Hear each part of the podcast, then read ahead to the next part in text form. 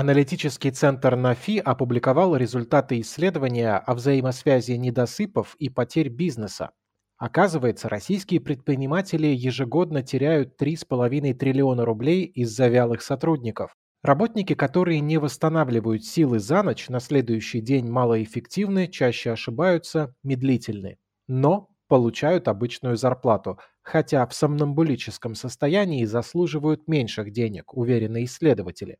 Желание иметь всегда собранных и готовых ставить рекорды работников вполне понятно, но бизнесу и экспертам, которые о таком мечтают, советуем предыдущий выпуск бриф про биохакинг и опасность селекции людей. Ссылку оставлю в описании. А вот тем, кто привык просиживать ночи за играми, а потом мучаться на работе из-за желания спать, стоит задуматься. Дело в том, что количество сна в нашей жизни напрямую влияет на доход – Давайте рассмотрим эту взаимосвязь подробнее. Бриф вывел индекс Морфея. Бриф Special. Начать стоит с основного заблуждения, которое почему-то игнорируется в исследованиях влияния сна на доход. На самом деле, как сон влияет на зарплату, так и работа влияет на возможность высыпаться. В основе спокойных ночей всегда лежат комфортные условия труда. Если на работе человек не нервничает, ему проще переключиться на личную жизнь вечером, сделать все свои дела и спокойно уснуть.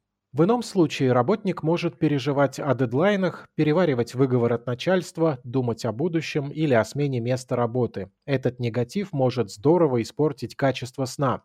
Так что в самом начале стоит подумать о том, устраивает ли вас ваша работа и ее условия. Но если все хорошо, то следующим шагом должна стать забота о своем сне.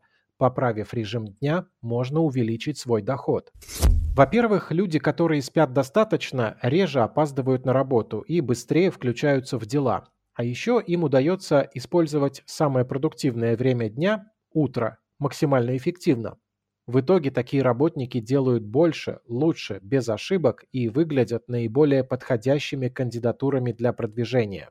Во-вторых, достаточное количество сна здорово понижает уровень стресса. Спокойствие и уверенность в своих силах помогают брать на себя новые и более сложные задачи. Это помогает прокачивать свои навыки и рассчитывать как на повышение внутри одной компании, так и на место в каком-нибудь лучшем месте. Еще хороший сон уменьшает раздражительность, а это означает хорошие отношения с коллегами и начальством, что тоже залог успешной карьеры. Токсичные невысыпашки мало кому поднимают настроение.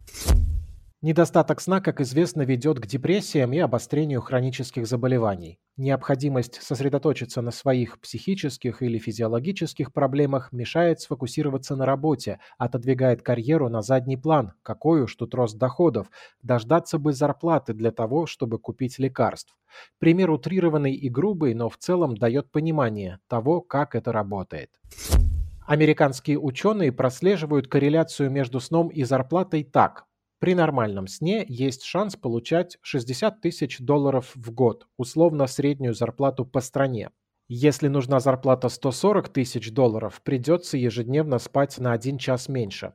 На самом деле на начальном этапе жертвовать сном придется больше, но после первых месяцев повышенного дохода можно начать делегировать домашние обязанности, вызывать клининг, заказывать готовую еду. Это позволит сэкономить немного времени и вернуть его в пользу сна. Универсальной нормы нет, лучше ориентироваться на свои ощущения. Индийские ученые, например, выяснили, что треть тех, кто спит крепко, оценивает свою продуктивность как максимальную на 100%.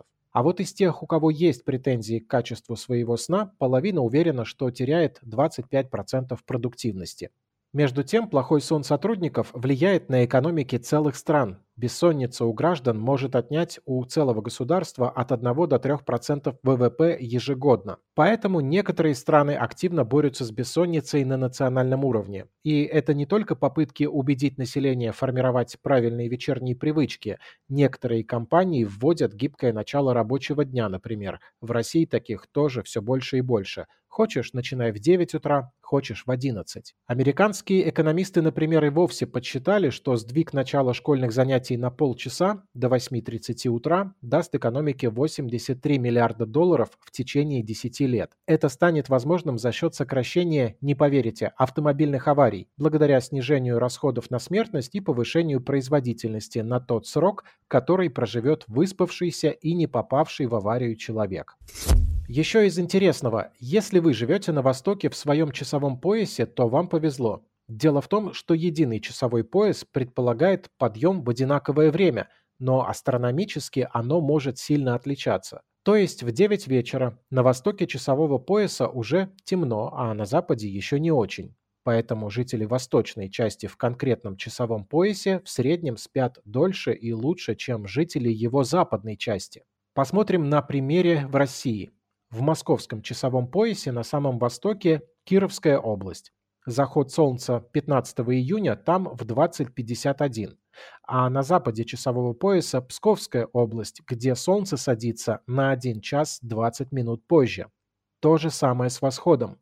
Для одних солнце начинает светить, когда и так пора вставать, других оно бесцеремонно будет. Объясню еще проще. У одних астрономическое время больше совпадает с режимом дня, у других постоянный рассинхрон. Но живущие дальше на восток в часовом поясе, для кого солнце заходит раньше, в среднем спят больше, чем аналогичные работники дальше на запад, то есть закат на востоке раньше и до начала рабочего дня просто больше темного времени суток. Так что у людей, которые любят предусмотреть все по максимуму в своей жизни, есть еще один пунктик – выбирать город проживания в самой восточной части своего часового пояса. А может проще и купить шторы Blackout. Это проще, чем добиваться от властей дробления часовых поясов и возврата к нормальному времени. Начните с себя, спите лучше, и когда-то ваша страна будет процветать. Примерно так это работает. Но как выспаться или вообще заснуть, если с этим какие-то большие проблемы? Во-первых, самое главное, любые проблемы со сном нельзя игнорировать. Это как трещина в плотине. Все начинается с маленького ручейка, а закончиться может с носящим вашу жизнь потопом. Обратитесь к врачу-сомнологу, особенно если храпите, скрипите во сне зубами или у вас отмечается апноэ, задержка дыхания во сне. Во-вторых, делайте для себя что можете.